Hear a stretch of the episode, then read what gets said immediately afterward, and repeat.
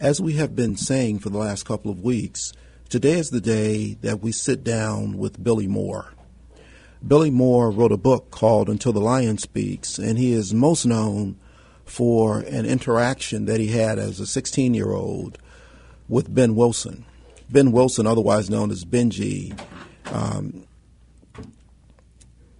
is is the reason really that we know Billy Moore in this way in this day as we do. And so I should tell you more about who Ben Wilson was as we begin this conversation with Billy Moore. Ben Wilson was born on March 18th of 1967. He died on November 21st of 1984. He played basketball at Simeon Vocational High School and was regarded as the top high school player in the United States. He was the first Chicago athlete to receive this honor. He was born in 1967, was raised in Chatham on Chicago's South Side. He began playing basketball in elementary school. As his game developed, his friends and family began to notice his talent and thought they could make him one of the best in the sport. They protected him, as athletes were protected back in that day, from all the violence and all the things that were going on in the street. It was the time of a nationwide crack epidemic. And some of the people who were closest to Benji, including his older brother Curtis, became addicted. In the fall of 1981, he became a freshman at Simeon High School. Simeon's coach then was Bob Hambrick, and those of us who under, who know um, high school basketball who know Simeon and know Coach Hambrick know that he didn't start freshman. Uh, even Derrick Rose, as great as he was and as great as he is, did not play on Simeon's varsity team as a freshman. He didn't play until a sophomore, until he was a sophomore. So during the 82-83 season, Benji was the only sophomore on the varsity basketball team. With Wilson at the helm, Simeon defeated West Aurora High School by nine points in the semifinals and then they beat top ranked Evanston Township to win their first ever state title. Benji was regarded as the best junior in the country for the 83 84 season, and people described him as Magic Johnson with a jump shot. He went to a camp with the Athletes for Better Education in Princeton, New Jersey in 1984, where he was ranked the number one high school player in the nation as this camp invited the best players in the nation there. On November 20th, 1984, Benji decided against having lunch with his teammates because he wanted to walk to talk to his girlfriend, Jetun Rush, with whom he had been having some issues. They had conceived a child in early 1984, a son named Brandon, and Jetun was upset and wouldn't let Benji speak to either her or let him see the child. Meanwhile, Calumet High School student Billy Moore was outside Simeon's campus for a reason that I won't even talk about now that Billy's here. I'll let Billy uh, kind of tell the story. So, Billy, welcome to WVON. Thanks for having me, Mr. Williams. It's um, it's an interesting place to be. And I recall the first time, I think I shared this with you, the first time that I saw you, it was at an event that Arne Duncan had down at, um, at the Harris Center. Yep. And I recall you standing on stage, and when you began to talk, and this was, he had mayors of cities there, and we're talking about gun violence. Mm-hmm. Um, gun violence seems to still permeate so much of our society, but we're talking about it then. And different people came up to speak on different terms, and then this gentleman came up um, with a beard and a bald head, and he stood there and he commented on the fact that he was the guy who killed Ben Wilson. And I was stunned to the back of my chair. And like so many others, I played basketball in high school. And we always, I walked through three gang territories to get home, never got harmed. Uh, the buses, I was grew up on the west side, went to Orr the buses would get robbed after the basketball games, but never when the team was on. It was either the buses before or the buses after. The athletes had immunity. People didn't bother athletes because they knew who we were. But it changed that day. It changed on November the 20th of 1984 because suddenly athletes no longer had immunity. So, Billy, my first question to you is How did it feel to be the most hated man in America when that happened with, to Benji Wilson, who was so well known and this was so well publicized in so many places? Oh, it definitely wasn't a good feeling. Um, understanding the circumstances that led up to the incident uh, and how people felt about what happened, the ultimate outcome of Benji losing his life, you know, was not a good feeling. Uh, to know that the whole city and possibly the whole country, you know, had a, f- a feeling towards me that was definitely, I would say, hatred. Um, so, you know, to, to your point, I think athletes will always have a certain amount of protection. But, you know, Chicago is kind of unique in a way that, like you mentioned, walking to school through three different gang territories. It's a, it's a legacy, unfortunately, in Chicago of, of a gang culture that exists.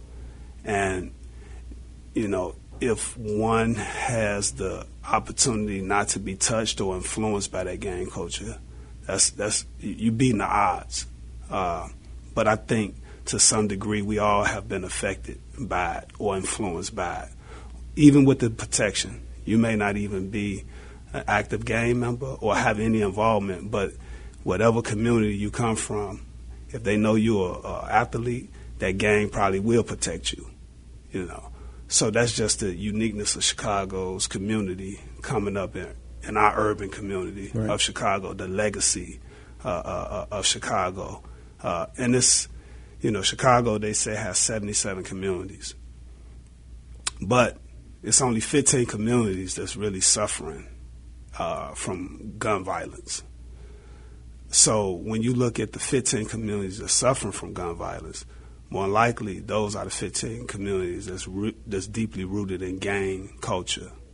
But there's also other things that's going on. The reason why we see uh, a high rate of gun violence in these particular communities, because mm-hmm. these particular communities are the ones that's most neglected and disinvested in. The social and economic standard of these communities doesn't rise to a level that can help people uh, in ways that we are not affected by gun violence and yeah, other issues. Right, and I want to get to that broader issue of gun violence, but I want to talk first about you, Billy Moore. And let's get closer into that and uh, what you have in your book. And Billy, I wanted to go back to the first question I asked. I really want to know you were 16 years old. Mm-hmm. When did you realize? Did you know who Ben Benji was when you had that encounter with him that I day? Didn't. You did not know no, who he I was. Didn't. Okay. Um, so, at what point did you learn who he was? Uh, at, I think when I left uh, Simeon and went to my cousin's house, it was on the news. Okay. And that's when I seen, you know, the news reports about Benji and who he was and, you know, pretty much what he meant to Simeon. Uh, so at that time, before then, I had no idea who he was. I just knew he was a, a tall dude that was aggressive, who pretty much I was just in this conflict with. And so when you realized who he was, how did you feel? Well, honestly, I felt bad not even knowing who he was, just understanding what had just happened. But seeing the news coverage, it, it became a, a, a, deeper level of, of anxiety, a deeper level of fear, a deeper level of uh, panic. Because him being who he was and the way it was being reported and sensationalized, it, you know, it just made me feel like I was the most wanted person on the planet. So that's not that's nowhere close to having the best feeling of your mm-hmm. life, you know, knowing that, you know, the police is looking for you. And I think the the worst feeling or worst thinking that I had could, you know, result in me not surviving this situation based off all the attention that was being generated and, and reported, that was being reported on once Benji was shot. So, well, then let's go right there. I mean, the title of your book is Until the Lion Speaks, mm-hmm. which is based on an African proverb, which you mentioned in the, in the book. Until the lion speaks, the tale of the hunt will always glorify the hunter. So, lion, Tell us um, what happened on that fateful day. What happened in your encounter with Benji that led to him being shot by you? So, I was up at Simeon uh, for a situation that took place with my cousin. Okay. The week before that, she was at Mr. Head's store, the school store, playing a video game or an arcade game, and some guy walked up from behind them and took money out of her purse. Okay. And when she realized what was going on, she turned and asked the guy, you know, for her money. And basically, he told her if she wanted her money to come get it and put it down in front of his pants. So when she came home and informed me and her brother what had happened, we decided that we was gonna go up to Simeon to get our money back. When we went up to Simeon, I, I ran into a guy who I had known known from the neighborhood, who pretty much knew everybody in the neighborhood, and he told me, "Don't worry about it," and gave my cousin twenty dollars. It was like ten dollars she had got took, but he gave her twenty dollars. So, the situation is now resolved. The situation is now resolved. Uh, so maybe, and this, I had went up to Simeon about nine nine thirty. This situation didn't happen till like twelve o'clock lunchtime. Okay. So we was up there. Just you up there first up. thing in the morning looking for this guy to revenge and exactly. get your sister's stuff, your cousin's My stuff cousin back. Uh, theft, right. So um, I met up with a young lady who used to date my cousin, uh, and waited for her to come outside the school, and we walked up towards the same school, the same school store that my cousin, my other cousin, had her money taken from her, mm-hmm. Mr. Store. So she went in, and as I'm standing out there next to a young lady named Kim and, uh, and Omar who was with me, I got shoved from behind, just pushed out the way, and I fell into Kim. And because of the fence that was standing uh, right next to Kim, that's what broke my fall, as well as Kim. That I was pushed that hard from behind. So when I gathered myself and looked up, the guy kept walking. And when I looked, didn't say excuse me, didn't nothing. He, didn't he just pushed excuse you. me anything. He just okay. kept walking, and he was with a young lady. He was tall. I mean, the tallest human I've ever seen. How tall life. are you? At that time, I was five six. I'm five ten now. Okay. I was like 135 pounds. Five six, one thirty five. Yeah. Okay, and you see the tallest guy you've seen who's just pushed you hard guy, in the yeah, back. Tallest okay. guy I ever seen.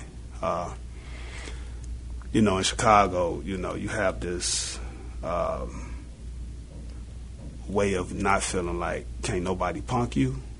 Uh, you, you you're not gonna accept any form of disrespect. So basically, since he kept walking, I asked him, was he gonna say excuse me?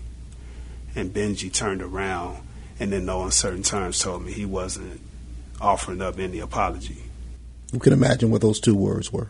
Yeah, it, it wasn't nice. Mm-hmm. Uh, so basically, you know, me standing there feeling like I had been, you know, punked and now being bullied, mm-hmm. I felt like I had to defend myself or speak up for myself. So there were a lot of people watching. You felt that people were watching. a lot of people watching, and the the exchange became very aggressive, especially from Benji's standpoint. Uh, and basically, you know, me having this gun on me, it felt like, okay, if he see the gun, then maybe, you know. So you had a you had a gun with you to avenge Absolutely. your cousin. Yep. And that's you know, and, and, and this is the thing that you know I try to tell young people now. When you carry guns, you get gun problems. Mm-hmm. If you think that a gun is going to solve a problem, it's going to create a problem mm-hmm. that maybe you won't walk away from. Whether that be, you know, going to jail for possibly the rest of your life or even losing your life. I was 16 years old, so of course I didn't have the emotional maturity of really understanding what type of impact carrying a gun could have on my life. Right. I know people deal with situations different when they have or don't have a gun. Yeah. And it wasn't as if I had any intention on using a gun. I just thought that a gun would be an intimidating factor. So the gun get. gave you courage in that moment. The gun I'm not gave even you saying strength? it was courage. I just thought that initially going up there, I would be able to get the, the money back. Okay. intimidate a person not to ever. So you took it for again. intimidation yourself to get back what you came for. So you've got this gun to intimidate this guy who's taking your cousin's money and get it back. You're pushed by Benji um, in the store. Benji does not apologize. And he turns around and says something to you that is even more disrespectful than just having pushed you. What's your reaction? My reaction is definitely uh, a form of intimidated because of his size and his aggressiveness. Mm-hmm. And at this point, I really don't want a physical confrontation. So at that point, when when when when, when the disrespect just got to the point of bully, I I decided to unzip my jacket just so he would see the gun, Okay. Thinking that that would just basically put some type of damper on the level of aggression that he's showing. But at that point, Benji basically saw the gun and asked me what was I going to do? Shoot him. And his girlfriend, Jetun, she became very hysterical when she saw the gun, was trying to pull Benji away. So I'm stepping back, and Benji basically snatches away from Jetun. And I tell Benji, don't walk up on me. And he asked me again, what you going to do, shoot me? You know, I'm all kind of punks and this, that, and other. And when, once he snatched away from her again, you know, and lunged towards me, I pulled the gun out and shot Benji twice, and then ran. So did you feel that he was coming to do harm to you in that moment? Absolutely, I felt, I felt that he was coming to do harm to me, and I also felt like, under no circumstances can I lay, let him take the gun away from me, and possibly shoot me with my own gun. So at that moment, I felt like I had to do what I needed to do to protect myself. So when you flashed the gun, what you wanted him to do was, if, was apologize. Not it wasn't even apology. That wasn't even a question at that time. Just to bag up. Okay. So he was coming towards you when you flashed the gun. Absolutely, I had to step back so Okay. that he could see it. It. It wasn't like I had the gun in my hand or that was the first thought that came to my mind was to pull this gun out. hmm But you knew that you had it, obviously. Oh, no doubt. So, um, so he pushes you. You show him the gun. He's coming towards you. You show him the gun, and he's already amped up. So his question at six eight and almost two hundred pounds to this five six one hundred thirty five pound guy is what you're going to do? Shoot me? Exactly. And because he's still becoming aggressive towards you, you take out the gun and you shoot him Yes. twice, Yes. and then you take off. Then I take off. And that's how you ended up at your cousin's house. I You ran got a to- ride from a guy who was in the community. Mhm. We, we, me and Omar ran past his house Okay. and asked him, "Man, can you give us a ride?" He had no idea what, you, what he had no idea what was going on. Okay. So he gave us a ride um, and dropped us off on, I want to say 79th and Racine. hmm And me and Omar parted ways. And I jumped on the bus and rode down to my cousin's house. And once I got in, it was like news breaks. I hadn't even told my cousin what happened. It, I'm just all messed up in the head behind what's going on. And then once I see that this situation is all on the news or what I had just done, hmm my anxiety level was just I couldn't even explain. I, I've never felt that type of level of anxiety in my life. So, um, who's Omar? Omar is my co-defendant. Right. Omar Omar, went to- Dixon. Omar Dixon. Omar went to jail, uh, and basically it was three of us who they arrested. It was a guy by the name of Leonard Woodlock, Okay. Omar Dixon, and myself. I was the last to be arrested. I think Leonard was the first. Okay. Leonard signed a statement stating that Omar went in Benji's pockets. Jetun also testified to that. That wasn't true. Omar just stood in the grass while this whole incident played out. Had not that been a part of the scenario, I wouldn't have been charged with first degree murder. Hmm. I probably would have been charged with manslaughter and did no more than four to five years in prison because it was a, a conflict, it was a confrontation between me and Benji. But due to the fact that they coerced Poncho, which is Leonard Woodlock, and had Jetun lie on the stand and say that Omar went in Benji's pocket, now it became attempted armed robbery. which means that in the commission of that felony, I shot Benji, which resulted in his death. So now I was charged with first degree murder and attempted armed robbery. So, um, how big is Omar? At the time, Omar was probably five ten. So a little bigger than you. Yeah. But not six Wiry seven, guy. six eight. No, not not, not. at all. Not at all. Okay. So the thought that he would have gone in his pocket probably. Uh, And then, was- you know, like I told you, we had been up at Simeon since nine o'clock. right. we had just been hanging out. So it don't make no sense for us to wait for the tallest dude on campus three hours later to just rob in front of the, the school store during lunchtime at 12 o'clock while everybody walking back and forth. Yeah. But that's what we were charged with, attempted robbery and first degree murder. so where'd you get the gun? The gun belonged to an aunt of mine. And I knew that she had hid this gun under her mattress. Okay. So basically, I knew where it was at. You knew where a gun was. Yeah. She didn't know you had it. she didn't know I had it. You took the gun and went up there. Um, so, were you in a gang? Absolutely. You were in a gang at the time. How long had you been in a gang? I would say my gang membership at that time was probably maybe close to two years. You had been in a but gang when I two but, years. but but when I say I was in a gang, right? You know, I wasn't actively out there shooting people, robbing people. I was in the gang because I grew up in a neighborhood called Foster Park, Mhm. and, and Foster Park is a very popular neighborhood in Chicago. Um, that park I went to as a kid playing baseball. I went to school. To my first school I ever went to was Paul Cuffe. It was right Okay. across the street from Foster Park. It's no longer right there any longer. It's, they they built a whole new Paul Cuffe. But at the time I was going to Paul Cuffe, which was on 83rd and Justine, and it's right across the street from the park. So everybody that went to that school lived around the park. So I knew everybody. Right. But I think around the time I turned 14, 15, the end of the park that I grew up in was basically identified as being separate from the other side of the park. So basically, because I lived on this side of the park, I had problems going on the other side of the park. So, of course, in order for me to feel protected, I joined up. So it's territorial. Absolutely. Which what what was the name of your gang?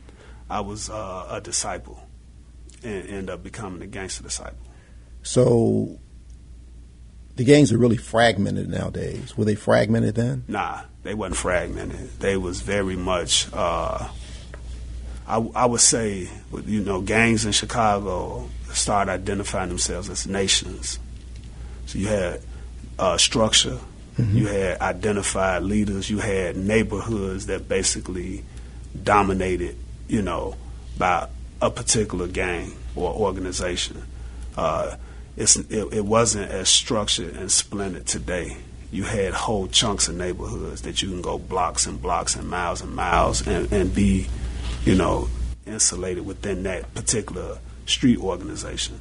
But your reason for being in a gang then is no different than a lot of young people join gangs today. It was Absolutely. for protection For protection. in your neighborhood. And so this is my crew that I hang with, and that's the gang you were with. Had you shot anyone before that? No, sir. So this is the thing with guns, and it's the thing that we talk about, right? It's one of the things that I talk to young people on the West Side about, because if you have one, you've got to be willing to use it, Yes, and if you're not willing to use it, you shouldn't have it. exactly. And so in your case, though, you're 16, and so in that moment, you're just going to do what you're going to do. You don't plan to use it, except you had it, Exactly. and once you show it, now something's going to happen. Yeah, uh, I think about what my grandfather told me when I saw him cleaning his gun. He told me, "You never pull a gun on somebody and don't use it." I think about Adam Toledo, uh, the young thirteen-year-old Yeah. kid, was just killed by the police. Right. He had a gun, and because he had a gun, he he posed a threat. And of course, what we see is that he threw the gun Right. and he turned around with his hands up. But a split second decision from the police turned deadly because we knew he had a gun. So, like I say, you get you, you pick up guns, you get gun problems. Mm-hmm. And guns don't they don't do anything positive or bring anything positive to the community. You know, when we have in Chicago so many people dying because of gun violence. We just had a seven year old child be murdered right. because of gun violence. Chicago has been plagued with gun violence for over 50 some years. They, they say we haven't had less than 400 homicides since 1965 in Chicago. So we have a problem with guns, and particularly young people who carry guns. Particularly young people who carry guns, and we already know that the brain does not develop until you're 25, 25. years old. So um, it's a huge problem and one that we've talked about on these airwaves and will continue to until we figure out how to arrest mm-hmm. this issue, certainly as it impacts our community. But Billy, tell me tell me more about who Billy Moore is. So coming up to that point, tell me about your childhood, tell me about your family, tell us mm-hmm. about who was Billy Moore before this encounter on this fateful day on November 20th. Well, I grew up in Auburn Gresham. Okay. Uh, my family moved into the house that they purchased in 1968 when I was six months old. Before then, my family grew up in uh, the Bronzeville area. My okay. father, uh, who passed away when I was 15, he was 34 years old. Wow. Sorry he was in the game. My father grew up right around the time the Blackstone Rangers started forming. He was a Blackstone Ranger. But then at a certain point, he became conscious and became a Black Panther. Hmm. My father was a Black Panther uh, and he remained active until a few years after Chairman Fred Hampton was assassinated. Um, my mother, she went to uh, uh, Calumet High School. Uh, she worked hard. My mother and father, they separated when I was like three years old, but my father was still very active in my life. But due to the fact that, you know, I was living with my mother, and basically I grew up uh, under the extended family with, with my grandmother and grandfather and my mother because she was young when she had me. My mother was 16 years old. Okay. But she finished high school. Uh, she went to school at night. Um, so basically, you know, I, I was grown up under the extended family while my mother was out working to support me. My father, although they were separated, he was still involved. You know, I would see my father. We had a relationship. Mm-hmm. But growing up, uh, on the south side of Chicago. Uh, my grandparents, my grandfather and grandmother still worked at the time. So, you know, we grew up. I had a lot of friends mm-hmm. in the neighborhood. You know, my interest was definitely baseball because my father played baseball. His brother actually played in the Negro Leagues. Mm, okay. Yeah, his name was Lawrence Moore. He came up right after Ernie Banks was called up. Wow. Uh, and took his place as shortstop for the Kansas City Monarchs. Hmm. He played in the United States military over okay. in Panama, and then ended up working 30 years in the Cook County Jail as a sheriff. Uh, I could have did better in school if I applied myself, uh, but you know that was my life. I was just a normal South Side kid growing up in Chicago uh, until around the time you know 13, 14 when I just became very much aware of the neighborhood dynamics of mm-hmm. where you could and couldn't go, where you were safe and where you wasn't safe, and how to protect yourself, you know, by making sure that, you know, you, you, you with the right guys, yeah, you know, uh, and, and and that's just the way it became. Uh, but I wasn't, like I said, I wasn't out there, you know, robbing people or shooting people, anything like that. Uh, but definitely understand gang culture, understand the spirit of brotherhood or fraternity. It's mm-hmm. no different than being a police or being in a fraternity. You, you're part of something that, you know, the group identity kind of, you know, touches you in a way to where you want to live up to that identity as an individual. And um, you dedicate yourself to, to this. It's, it's something you're a part of. You, you have brothers and sisters? I have a sister, a younger sister. Okay. But I have a lot of cousins. But I was the second oldest grandchild. And I have maybe 10 cousins that came directly behind me. Okay. So it was a it was a normal childhood as we know it. You had uh, both mom and dad around in different ways. You were with your extended family, with your grandmother and grandfather. So all the influences that would be there were there. Mm-hmm. Uh, Auburn Gresham then wasn't Auburn Gresham today, although no. gangs were starting to come in. I think back about the uh, Black Peace Stone Nation, and I remember watching with with uh, with awe when they appeared on the Ed Sullivan Show. Um, you know, watching them and watching gangs as they were back then, and the vice lords became the conservative vice lords mm-hmm. and became something different in the community than just gang bangers, but really working to improve the community. And your dad, who was then in the Peace Stone Nation, became a Black Panther, mm-hmm. which was the Black Panther Party for Self Defense. So they were much different than we've been been led to believe who the Black Panthers were. They were really about the ten point plan and trying to really Absolutely. help build the community, not what we learned that they were from J. Edgar Hoover and what the media then exactly and what they put out. So your father was part of that group. So you've got positive influences. You've got these things happening. You're in a gang because it's how you protect yourself as for whatever reason these fractions begin to arise in the community. And on this day you you steal your aunt's gun. You go to get the money back from your cousin and you have this encounter with Benji. You run as you would. You learn that one, I know I just shot somebody, so my adrenaline is up by that. And worse, I have shot somebody who was revered by everyone. Um, and now this has become a much bigger deal. So I'm now the most wanted and the most hated person around. And yeah. so they find you. How did they? How did they find you? Um, how did you encounter? How did you come in contact with the police after that? So I went to another aunt's house um, that stayed on 72nd and Morgan. I had called my mother because I had to talk to her. Mm-hmm.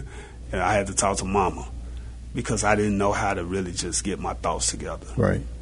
So when she answered the phone, I, w- I had told, her, I say, you know, I, I'm, I know you have seen what's going on about the, the young guy, but Simeon, right? She like, yeah, yeah, yeah. I done that you know. Mm-hmm. And you on the phone with your mom? I'm on the phone with my mother, calling her from her her youngest sister's house.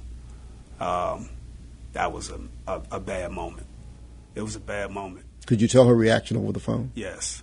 Uh, it was so bad that you know she couldn't talk to me any longer. She mm-hmm. dropped the phone, and my grandmother picked up the phone and asked her, asked me what what was going on. So I told her to, and. Um, my mother initial reaction was to come and get me, but I told her don't do that. Uh, honestly, I don't know how the police found me at my auntie's house, but maybe twelve o'clock that night, I hear the knock on the door. Mm. That boom, boom, boom, boom, boom. You know, it's the police, and and they arrested me at my grandmother's house. I mean, at my auntie's house. What were you doing in all that time in between? Man, worry out of my brain. I couldn't I couldn't think, I couldn't rest. It was just and then every other minute the news was coming, I had to stop watching the TV. Mm-hmm. And then eventually I ended up telling my auntie what was going on. So I just sat there. And I think uh, Russ Ewing had came by my grandmother's house and told her that he would be willing to uh, to take you in. Yeah, so you could get there safely. Yeah, but by that time, the police had came. A couple hours later, we was all prepared to uh, take up Russ on his offer. So he somehow knew that it was you. The word had Everybody, been out. Everybody knew that it was you who had done it. Yeah, because I saw I, I, I end up hearing on the TV we've arrested two and we're looking for the third. Uh, so and you knew you were the third, so it's just I, a matter of time. Yeah. So, um, so you go you go to trial. Um, you and Omar both get sentenced. Mm-hmm. How much time did you get? Well, tell well first before that, tell me about the trial. Tell me what happened. Was it a trial similar to what we see with Derek Chauvin, or what was your trial like when you went to nah, trial? my trial. So, the thing about this situation, the judge, after we picked our jury, the judge told the prosecutor and my lawyer that this was not a gang related case, and he didn't want to hear anything about gangs being mentioned in this case. Hmm we were being charged for attempted armed robbery and first degree murder. So, had you hired an attorney, or did you have yes, a? Yes, I had a did, attorney, and uh, his name was Isaiah Gant, Skip Gant. Um, I remember that the judge giving that order, but of course, you know, everybody reported that it was a gang related shooting. So that wasn't true. It had nothing to do with any gang activity that led to the incident. It was a confrontation that went bad. Uh, but the judge did not want to hear anything mentioned about gangs. The trial lasted four days. The jury was out less than an hour before they came back with the guilty verdict. So, did you plead? I guess you must have pled not guilty in Yes, order for it to go to guilty. trial. That's just an obvious answer, but you knew you were guilty. No, it's not an obvious reason, be, being because I didn't rob. I didn't try to Okay. attempt to rob. Got it. we Got was it. charged with attempted armed robbery and first degree murder. So, if you had been charged with manslaughter, or I don't know what all the charges, second degree murder, Well, here's the legal issue, right? The legal issue is that they never brought me a plea bargain or a cop out. They never said, "Hey, you take 20 years and we plead you out and you walk away and do your time." The state's attorney was definitely going to trial. They knew that they was going to get a conviction. It was too much sensationalism surrounding uh, Benji's death, Right. And rightfully so. Benji was we, we shouldn't have lost Benji. I'm a, I'm a Benji was an icon. Benji was Yes. Kevin Garnett before Kevin Garnett. no Benji was Michael Jordan. Benji was Michael Jordan. Benji was everything. Benji was probably better than Michael Jordan. wow. And I think that people don't understand there's no dispute about Michael Jordan being the best basketball player. Had Benji lived, that conversation wouldn't have been, hmm. you know, solidified. It would have been Benji Mike. Benji would have pushed Mike. Mike probably would have pu- pushed Benji. So I understand the loss because had I not had this confrontation with Ben Wilson, never met him, and Benji went on to live to be as great as we all thought he would have, I would have been a, one of his biggest fans. I would have took ownership in Benji's success being a Chicago kid. You know, I love sports. Um, so it's very unfortunate that I'm at the heart of the fact that Benji lost his life, and that meant so much to Chicago and the loss that we all suffered. Yeah. ESPN's 30 for 30, this one episode on Benji was one of the most watched episodes. Mm-hmm. So certainly watching it and appreciating his life, how it developed, and how great he was at that time. It was really fascinating just to see how great he was at that time. And they told the story. Just mm-hmm. watching it, and they came and showed pretty much what you just described as this encounter that you two had. Um, and I asked you earlier, and you described it. So what they showed us then was effectively what happened, um, and even had you as they were bringing you into the police station. In the end, was really um, concerning on on every level, but a real true depiction of time. It has been a great morning, a great morning of time to spend with uh, with Billy uh, to share his story. And the question that I asked at the top is, do you believe in redemption, and are you judged by your worst act? I think that question's been answered. I look forward to talking with you tomorrow. Go out, be great. Billy, thank you so much for being here with us. Uh, Mr. Williams, I really appreciate you having me on. Indeed. Thank you so much. Thank you.